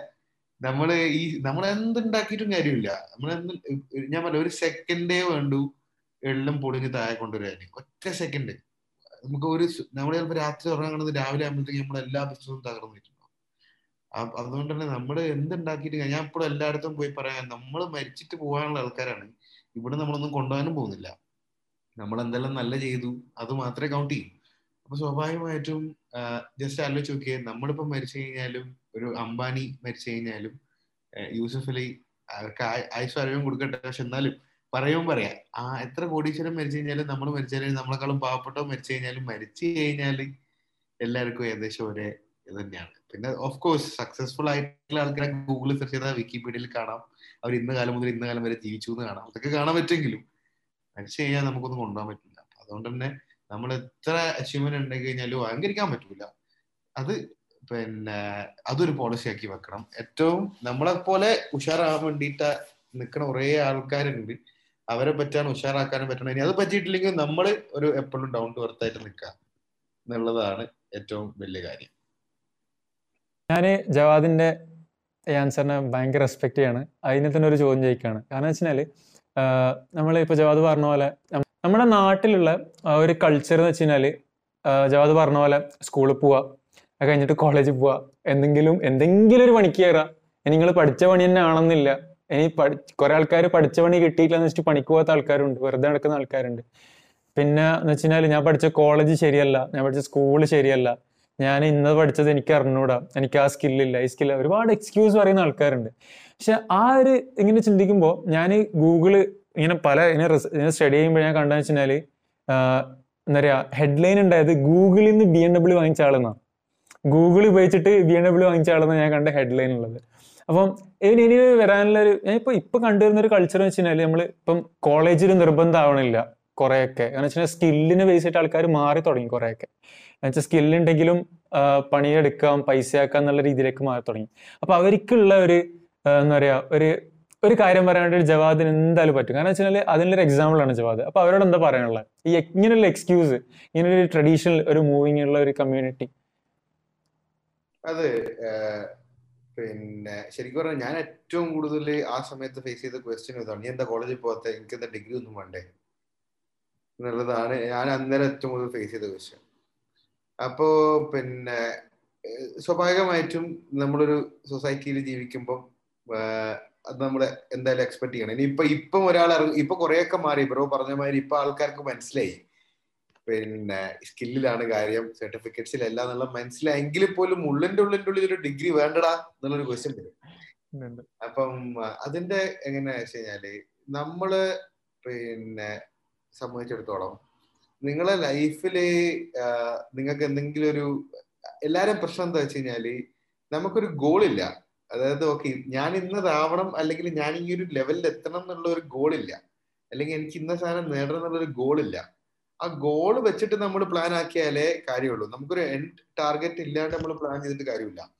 അപ്പോ അതിന്റെ ഒരു വലിയ പ്രശ്നമുണ്ട്. ഇപ്പോ ഒരാളിപ്പോ ഞാൻ പല ആൾക്കാരും എന്റെ അടുത്തൊന്നും ചോദിക്കില്ല ഞാൻ എന്ത് സ്കില്ലാ പഠിക്കാന്ന്? എന്നോട് ചോദിക്കില്ല അത് ഞാൻ എന്ത് ഡിഗ്രിയാ പഠിക്കാന്നുള്ളതിന് സെയിം കാര്യം തന്നെയല്ലേ. ഞാൻ എന്ത് സ്കില്ലാ പഠിക്കാൻ നമ്മൾ പറഞ്ഞിട്ടല്ലോ പഠിക്കണ്ടേ. അപ്പൊ അത് സംതിങ് യു ഗെറ്റ് ഓട്ടോമാറ്റിക്കലി ഒരു മെച്യൂരിറ്റി എന്ന് പറയുന്ന മെച്യൂരിറ്റി എന്ന് പറയുന്ന സാധനം ഓട്ടോമാറ്റിക് ആയിട്ട് വരേണ്ടതാണ്. അതിന് ഏറ്റവും ബെസ്റ്റ് ആയിട്ടുള്ള ഒരു അഡ്വൈസ് എന്താ വെച്ച് കഴിഞ്ഞാൽ ഞാൻ ഫസ്റ്റ് പറഞ്ഞത് കുറച്ച് കഷ്ടപ്പാടും ദുരിതങ്ങളും നിങ്ങളുടെ ലൈഫിലേക്ക് നിങ്ങൾ നിങ്ങൾക്ക് ഓട്ടോമാറ്റിക് ആയിട്ട് വരികയാണെങ്കിൽ okay you are blessed വന്നിട്ടില്ലെങ്കിൽ you should go to it risk എന്നുള്ള സാധനത്തിലേക്ക് നിങ്ങൾ അങ്ങോട്ട് പോവാ. നിങ്ങളുടെ അടുത്ത് ഇങ്ങോട്ട് വന്നിട്ട് നിങ്ങൾ അങ്ങോട്ട് പോവാ. കാരണം ഓക്കെ നിങ്ങളുടെ പാരന്റ്സ് നിങ്ങളെ നന്നായിട്ട് നോക്കുന്നുണ്ട്. നിങ്ങളുടെ ജോലി എടുത്തിട്ടില്ലെങ്കിലും വീട്ടിൽ കാര്യം ബുദ്ധിമുട്ടൊന്നും ഇല്ലെങ്കിലും ടേക്ക് എ ചലഞ്ച് നിങ്ങളെ ഫാമിലിനെ നോക്കാൻ വേണ്ടിയിട്ട് you will make something this month അല്ലെങ്കിൽ you will make an earning this month എന്നുള്ള രീതിയിൽ ഒരു ചാലഞ്ചിങ്ങൾ എടുക്കാം. കാരണം നമുക്കിപ്പോ മെച്യൂരിറ്റി ചില ആൾക്കാർക്ക് ഇപ്പൊ ഞാൻ ഇപ്പൊ ഞാൻ വിശ്വസിക്കുന്നത് എനിക്ക് ഓട്ടോമാറ്റിക് ആയിട്ട് പഠിച്ചവൻ ആ മെച്യൂരിറ്റി കൊണ്ട് തന്നാണ്.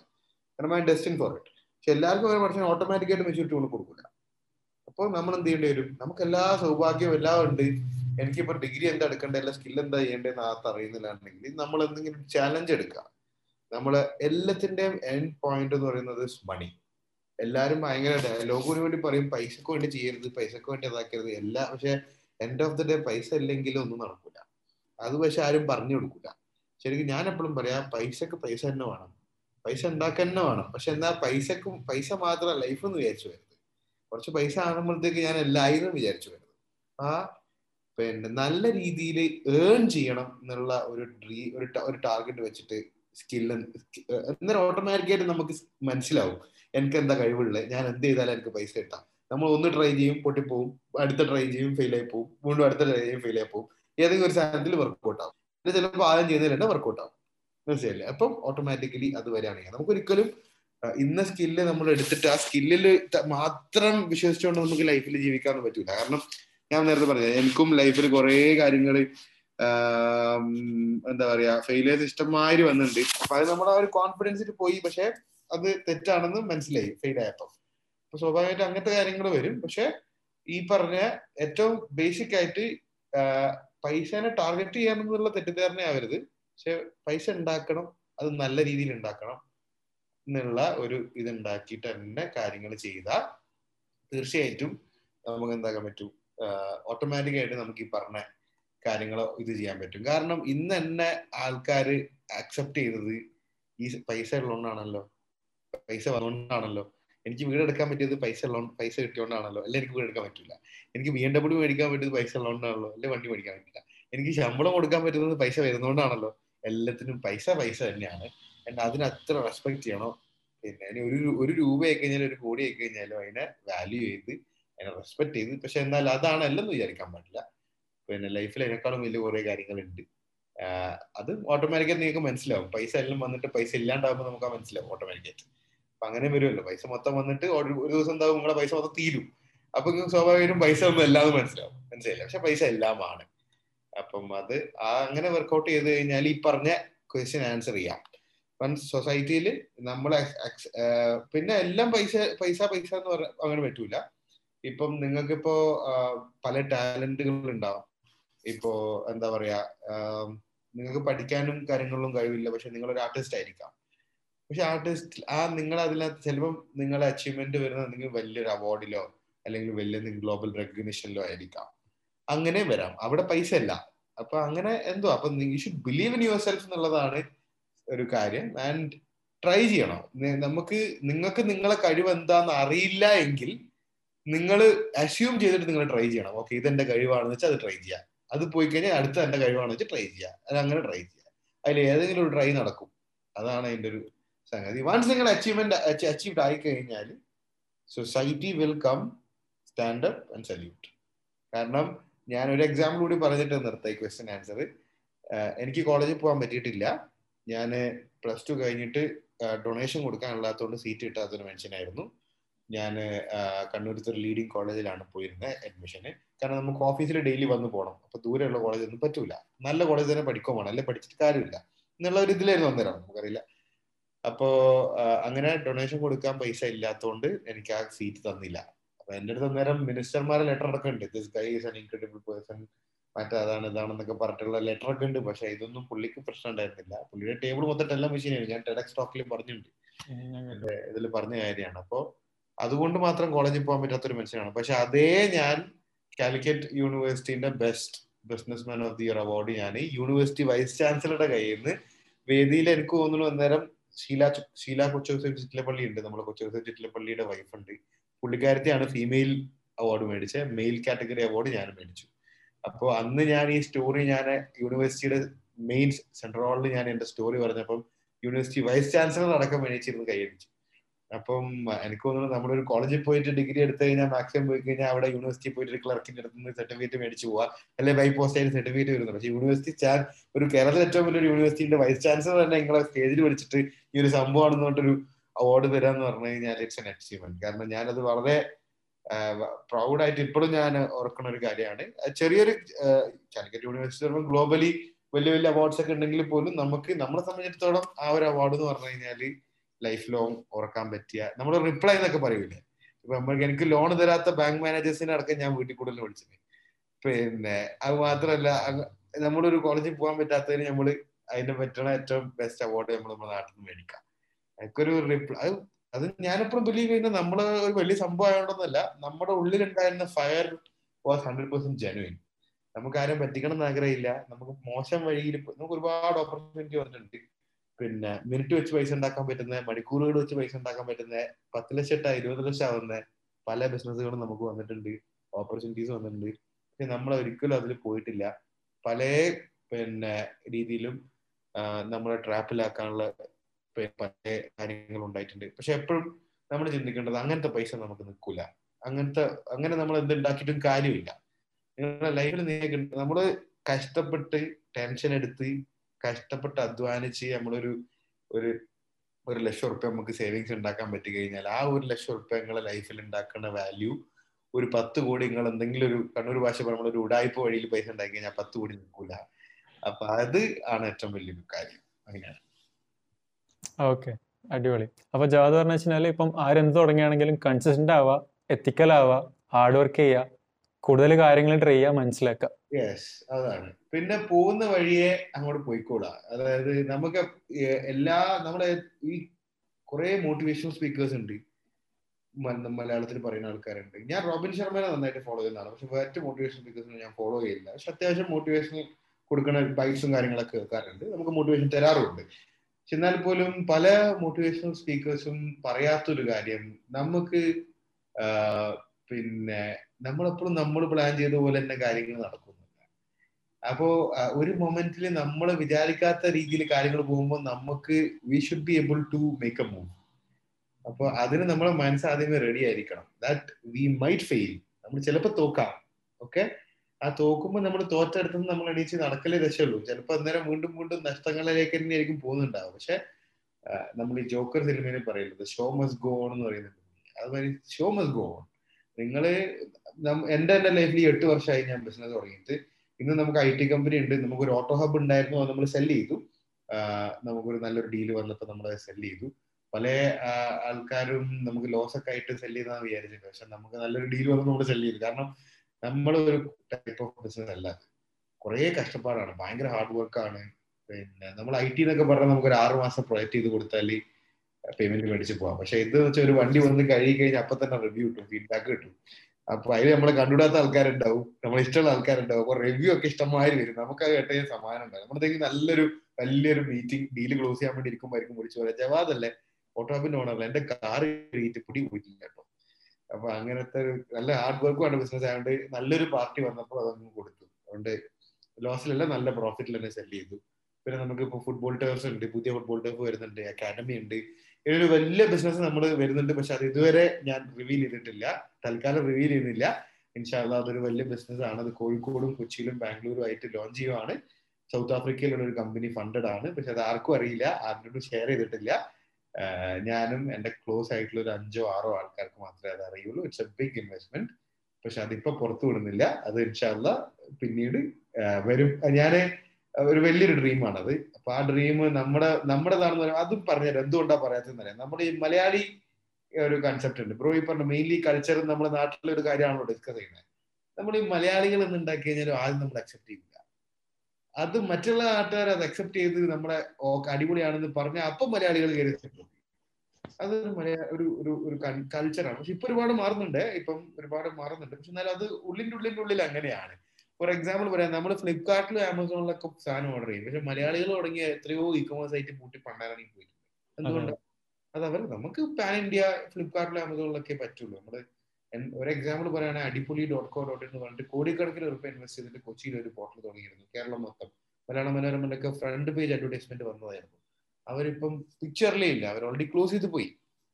അതൊക്കെ എന്ന് പറഞ്ഞു കഴിഞ്ഞാൽ നമ്മൾ പിന്നെ ഒരു കൾച്ചറാണ് പക്ഷെ നമ്മൾ തന്നെ ഇപ്പൊ റീസെന്റ് ചെയ്തു കൊടുത്ത പിന്നെ എസ്പാൻഷെ പോലത്തെ ഇ കൊമേഴ്സ് പോർട്ടലിലൊക്കെ ഇപ്പം ഈ ഒരു സീസണിൽ മാത്രം വൺ മില്യണിന്റെ മേലെയാണ് ബിസിനസ് വന്നത് സൈറ്റിൽ മാത്രം. അപ്പൊ അങ്ങനത്തെ ആൾക്കാരും ഉണ്ട്. സക്സസ് ആക്കും പക്ഷെ എന്നാലും ഞാൻ എന്തുകൊണ്ടാണ് അത് ഇപ്പൊ റിവീൽ ചെയ്യാത്ത വെച്ച് കഴിഞ്ഞാൽ അതൊരു വലിയ കമ്പനി ആയിട്ട് വന്നിട്ട് അതിന്റെ തലപ്പത്തിൽ നിൽക്കുന്ന ഒരു മലയാളി എന്ന് പറയുമ്പോൾ കിട്ടുന്ന ഇമ്പാക്റ്റും ഒരു മലയാളി തുടങ്ങിയാന്ന് പറഞ്ഞിട്ട് സപ്പോർട്ട് ചെയ്ത് മേലോട്ട് എത്തിക്കുന്നതിന്റെ ഇമ്പാക്ട് രണ്ട് ഡിഫറെന്റ് ആണ്. അതുകൊണ്ട് ഞാൻ റിവീൽ ചെയ്തില്ല അതൊരു പാൻ ഇന്ത്യ സാധനമായി മാറിക്കഴിഞ്ഞാൽ അപ്പം ഒരു സുപ്രഭാതത്തിൽ ഞാൻ വരും ഇത് എന്താണെന്ന് പറഞ്ഞിട്ട്. അതുവരെ അതൊരു South African കമ്പനിന്റെതായിരിക്കും all the best all the best പിന്നെ ഇപ്പോ നമ്മുടെ നാട്ടിൽ എന്താ പറയാ ഈ ഒരു സിറ്റുവേഷനിൽ ഇപ്പൊ ഒരുപാട് ആൾക്കാർ ടെൻത്തും ട്വൽത്തും ഒക്കെ കഴിഞ്ഞിട്ട് ഇങ്ങനെ നിൽക്കുകയാണ് ഭയങ്കര ടെൻഷനാണ് എന്നെ ഒരുപാട് ആൾക്കാർ മെസ്സേജ് അയക്കും ചോദിക്കുകയൊക്കെ ചെയ്യും. എന്ന് വെച്ചാൽ എക്സാം ഒന്നാമത് എക്സാം എഴുതിയിട്ടില്ല. പിന്നെ വെച്ചാൽ എത്രയാ മാർക്ക് എന്നുള്ള കാര്യം എന്താന്നുള്ള ക്രൈറ്റീരിയ ഒന്നും കൂടെ അറിഞ്ഞൂടാ. കംപ്ലീറ്റ്ലി എന്താ പറയുക ഒരു വ്യക്തത ഇല്ലാത്തൊരു സിറ്റുവേഷൻ ആണ്. അപ്പൊ ഞാൻ ഇങ്ങനെ കുറെ ആൾക്കാർ എന്നോട് ചോദിച്ചപ്പോൾ ഞാൻ പറയും ഒന്നും ഇതാക്കണില്ല. നമ്മൾ വെച്ചാൽ ഇപ്പൊ ജവാദ് പറഞ്ഞ പോലെ കോളേജിന്റെ ഒരു അത്യാവശ്യം വരുന്നില്ല ഇങ്ങനെ പറഞ്ഞു കൊടുക്കും. സ്കില്ലാണ് സ്കില്ല് ഡെവലപ്പ് ചെയ്യാന്നൊക്കെ പറഞ്ഞു കൊടുക്കും. അപ്പൊ അവർക്കുള്ള ഒരു അഡ്വൈസ് എന്ന് വെച്ചാൽ ഇനിയുള്ളൊരു തലമുറ.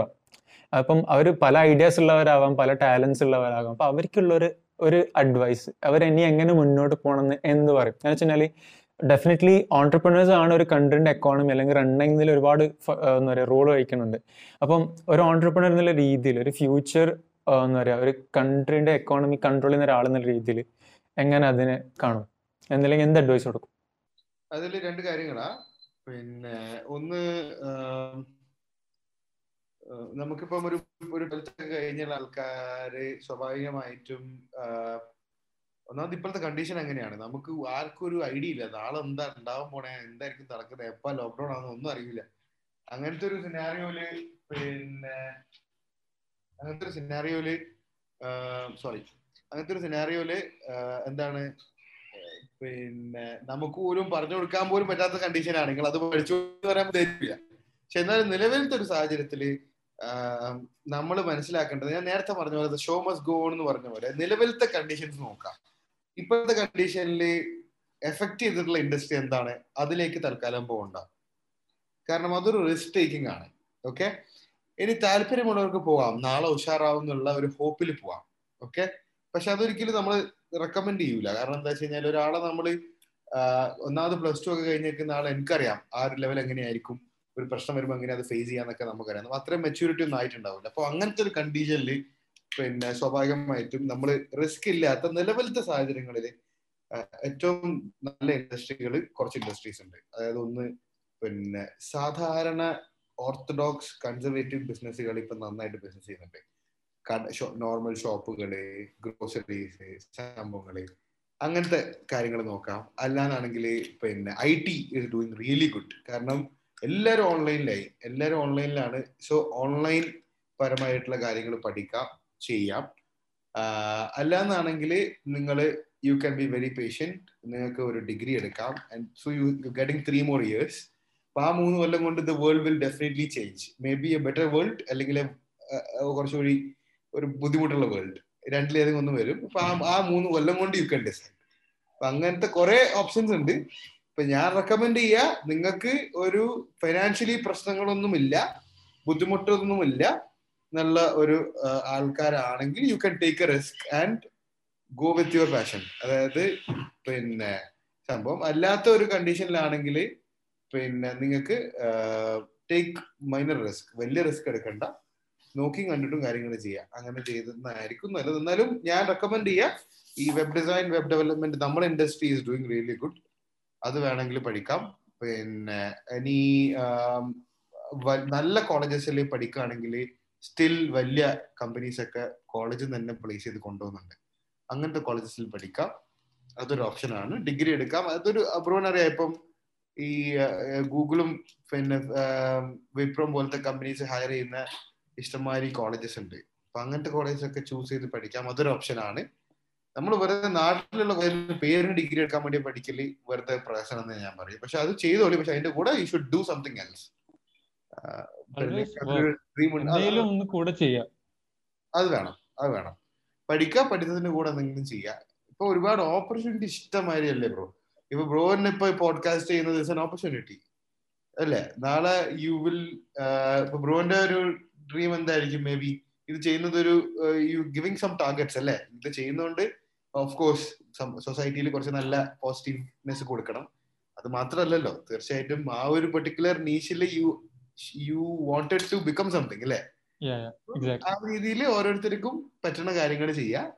And automatically you will become something on that അതാണ് എനിക്കിപ്പോ പറഞ്ഞു കൊടുക്കാൻ പറ്റുള്ളൂ. നിലവിലത്തെ ഒരു കണ്ടീഷൻ ഓഫ് ദി വേൾഡ് വെച്ചിട്ട് അങ്ങനെയാണ് ചെയ്യാൻ പറ്റും മാക്സിമം നെഗറ്റിവിറ്റി മൊത്തം മാറ്റിയിട്ട് ചിന്തിക്കുക. എന്നാലും മാത്രമേ പറ്റുള്ളൂ. കാരണം പത്രം എടുത്താലും നെഗറ്റിവിറ്റി ആണ്. സോഷ്യൽ മീഡിയ പോയാലും നെഗറ്റിവിറ്റി ആണ്. ടി വി തുറന്നാലും നെഗറ്റിവിറ്റി ആണ്. എവിടെ പോയാലും ഞാൻ വരെ പരസ്യത്തിലും ഇഷ്യൂ ഉണ്ടായി. നമ്മൾ അപ്പൊ നമ്മളിതൊക്കെ ബാധിക്കും പ്രശ്നങ്ങളും കാര്യങ്ങളും. ഒരു ലോക്ക്ഡൌൺ പ്രഖ്യാപിച്ചു എന്ന് പറയുമ്പോഴത്തേക്ക് വാട്സാപ്പിൽ എന്റെ അമ്മ എന്റെ ഫോണിൽ ഫുൾ ഹാങ് ആവണ അത്രയും സ്റ്റാറ്റസ് ഉണ്ട് ഇത് കുറച്ച് ആൾക്കാർ ഷെയർ ചെയ്താൽ മതി. അല്ലെ ഒരെണ്ണം ഇട്ടാൽ മതി. ലോക്ക്ഡൌൺ ഇട്ട എല്ലാ ചാനലുകാർ ഇട്ട പോസ്റ്ററും അഞ്ചെണ്ണം ഉണ്ടെങ്കിൽ അഞ്ച് പോസ്റ്റർ ഇടും. ലോക്ക്ഡൌൺ ലോക്ക്ഡൌൺ ലോക്ക്ഡൌൺ പക്ഷെ അത്രയും അതൊക്കെ ഒരു ശരിക്കും പറഞ്ഞാൽ ആ ഇടുന്നാക്കും സമയം വേസ്റ്റ് ആണ്. കാണുന്നാക്ക് വേസ്റ്റ് ആണെന്നാണ് പറയാ. അപ്പം എന്റെ സോഷ്യൽ മീഡിയ ഫീഡ് എടുത്തു നോക്കിയാൽ ബ്രോ കാണാം. എന്നെ പറ്റിയിട്ടല്ലാണ്ട് ഞാൻ വേറെ വിടില്ല അത് നമുക്ക് നമ്മളെ കാരണം നമ്മളെ നമ്മളെ വെയിറ്റ് ചെയ്തുകൊണ്ട് ഒരു വലിയ ഒരു ടീം കാത്തിരിക്കുന്നുണ്ട് നമ്മളെ സ്റ്റാഫ് ആയി കഴിഞ്ഞാലും സ്റ്റാഫിന്റെ ഫാമിലി ഇതൊക്കെ ജീവിക്കണം നമ്മളെ കൊണ്ടല്ലേ? അപ്പൊ നമുക്ക് ഒരിക്കലും നെഗറ്റീവായിട്ട് പോകാൻ പറ്റൂല. എത്ര തളർന്ന് ഇതിരിക്കുമ്പോഴും നമുക്ക് എന്താക്കേണ്ടി ഒരു നമ്മളെ എനർജി പോയി കഴിഞ്ഞാൽ നമുക്ക് ഒരിക്കലും നമ്മളെ സ്റ്റാഫിനെ നോക്കാനോ നമുക്ക് അവർക്ക് സാലറി കൊടുക്കാനോ ഒന്നും പറ്റൂല.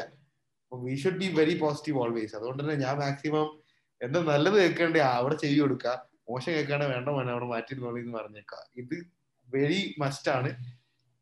അത് വളരെ ഇമ്പോർട്ടന്റ് ആയിട്ടുള്ള കാര്യമാണ്.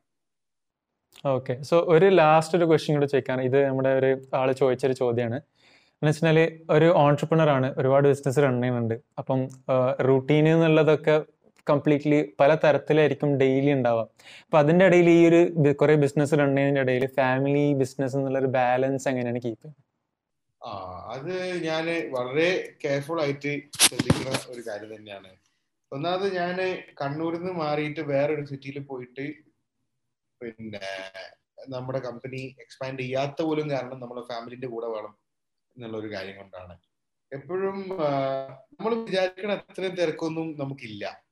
മനസ്സിലായില്ലേ? ഇപ്പൊ ഇപ്പൊ നമ്മൾ ഞാൻ ഭയങ്കര തിരക്കാന്ന് പറഞ്ഞാലും നമുക്കൊരു ദിവസം ഇരുപത്തിനാല് മണിക്കൂറുണ്ട്.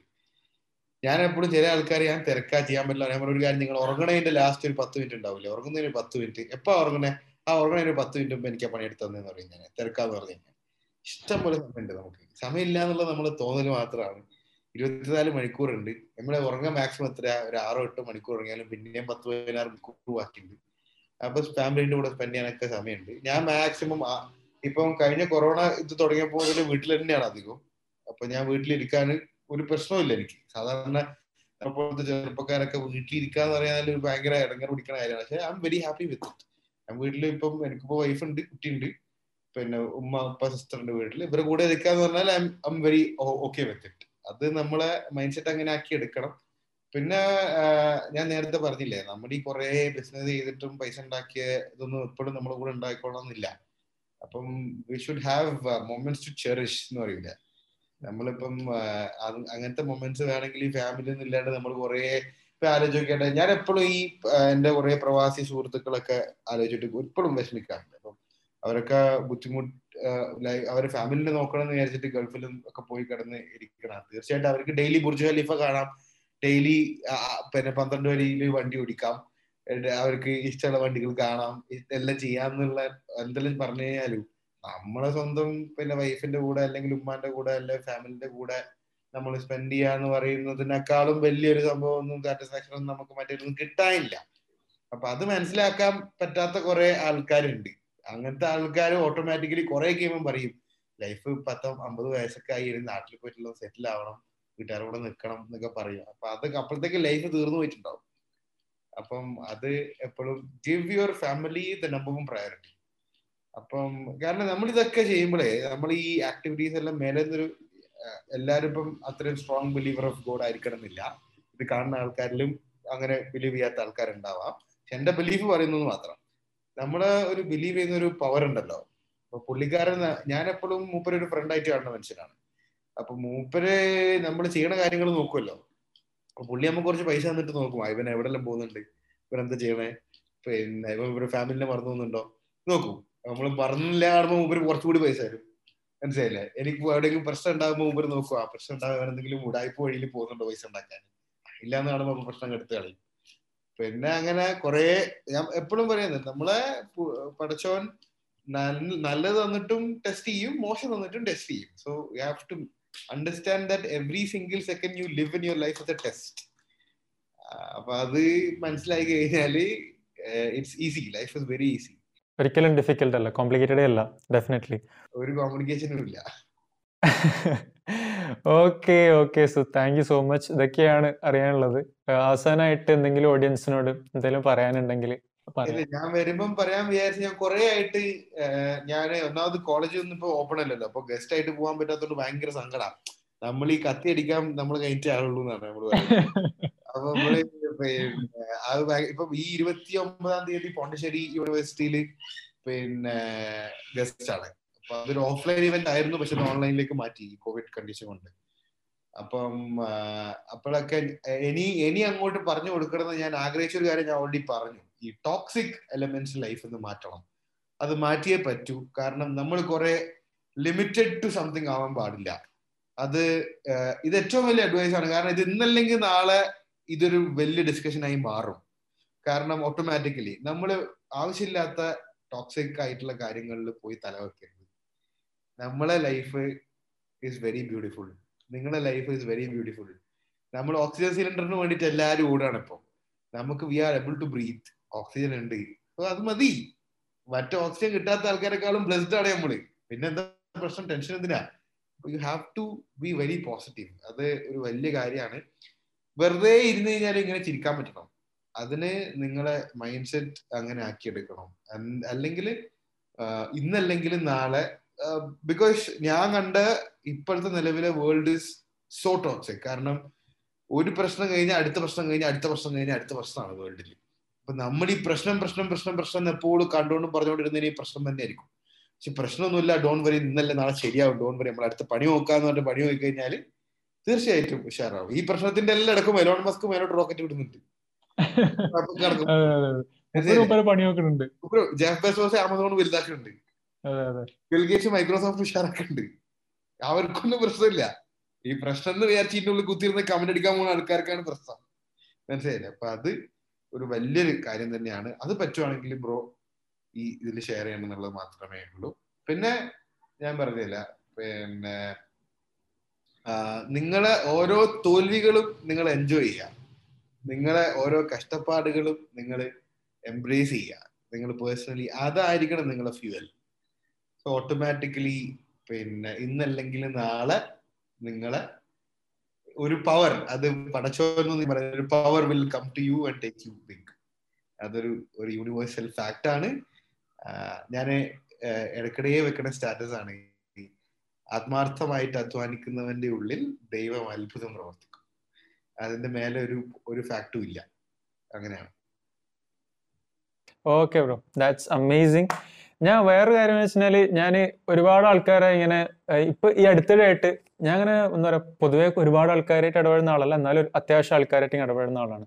അപ്പം ഈ ടോക്സിസിറ്റി വേറൊരു ഭയങ്കര ഒരു എഫക്റ്റ് ചെയ്യുന്ന ഒരു കാര്യമാണ്. മാത്രമല്ല ഞാൻ എപ്പോഴും ശ്രദ്ധിക്കുന്ന ഒരു കാര്യം എന്ന് വെച്ചാൽ ആ ഒരു ടോക്സിസിറ്റിന്റെ ഇടയിൽ കുറച്ച് ബ്രോ പറഞ്ഞ പോലെ ഒരു സ്മൈൽ കൊണ്ടുവരാൻ പറ്റുകയാണെങ്കിൽ അല്ലെങ്കിൽ ഒരു കുറച്ചൊരു ആശ്വാസം കൊടുക്കാൻ പറ്റുകയാണെങ്കിൽ വലിയൊരു കാര്യമാണ്. അപ്പൊ ഞാൻ ഈ അടുത്തിടെ കണ്ടതിൽ ഇത്രയും പോസിറ്റീവായിട്ട് സംസാരിക്കുന്ന അല്ലെങ്കിൽ ഇത്രയും ഒപ്റ്റിമിസ്റ്റിക് ആയിട്ടുള്ള ഇത്രയും എന്താ പറയാ ഇനി ഇങ്ങനെ എന്ത് വന്നു കഴിഞ്ഞാലും ഞാൻ കൊലുങ്ങാൻ പോകുന്നില്ല എന്ന് പറഞ്ഞിട്ട് സംസാരിക്കുന്ന ഒരാളെ ഞാൻ കണ്ടിട്ടുണ്ടെങ്കിൽ അത് ബ്രോ ആണ്. കാരണം വെച്ചാൽ മുഖത്ത് ആ കണ്ണിലും ആ ചിരിയിലും ഒക്കെ അത് കാണുന്നുണ്ട്. എന്ന് വെച്ചാൽ ആ ഒരു കോൺഫിഡൻസ് കാണുന്നുണ്ട്. അത് ബ്രോ ഡെഫിനറ്റ്ലി പറഞ്ഞ പോലെ പറഞ്ഞ പോലെ എന്താ ആ ഒരു കഷ്ടപ്പാടിനെ എംബ്രേസ് ചെയ്യുന്നതുകൊണ്ടും അല്ലെങ്കിൽ എല്ലാ മൊമെന്റ്സിനെയും ലിവ് ചെയ്യുന്നതുകൊണ്ട് തന്നെ ആയിരിക്കാം. Okay so that's from my side guys thank you so much ജവാദിന്റെ എല്ലാ സോഷ്യൽ ഹാൻഡിൽസും കാര്യങ്ങളൊക്കെ ഞാൻ ഡിസ്ക്രിപ്ഷനിൽ കൊടുക്കുന്നുണ്ട്. നിങ്ങൾക്ക് ഡെഫിനറ്റ്ലി അക്കൗണ്ട്സും കാര്യങ്ങളൊക്കെ ചെക്ക് ചെയ്യുക എന്തെങ്കിലും ഡൗട്ട്സ് കാര്യങ്ങളൊക്കെ ഉണ്ടെങ്കിൽ ഡെഫിനറ്റ്ലി അവർക്ക് കോൺടാക്ട് ചെയ്യാലോ അല്ലേ?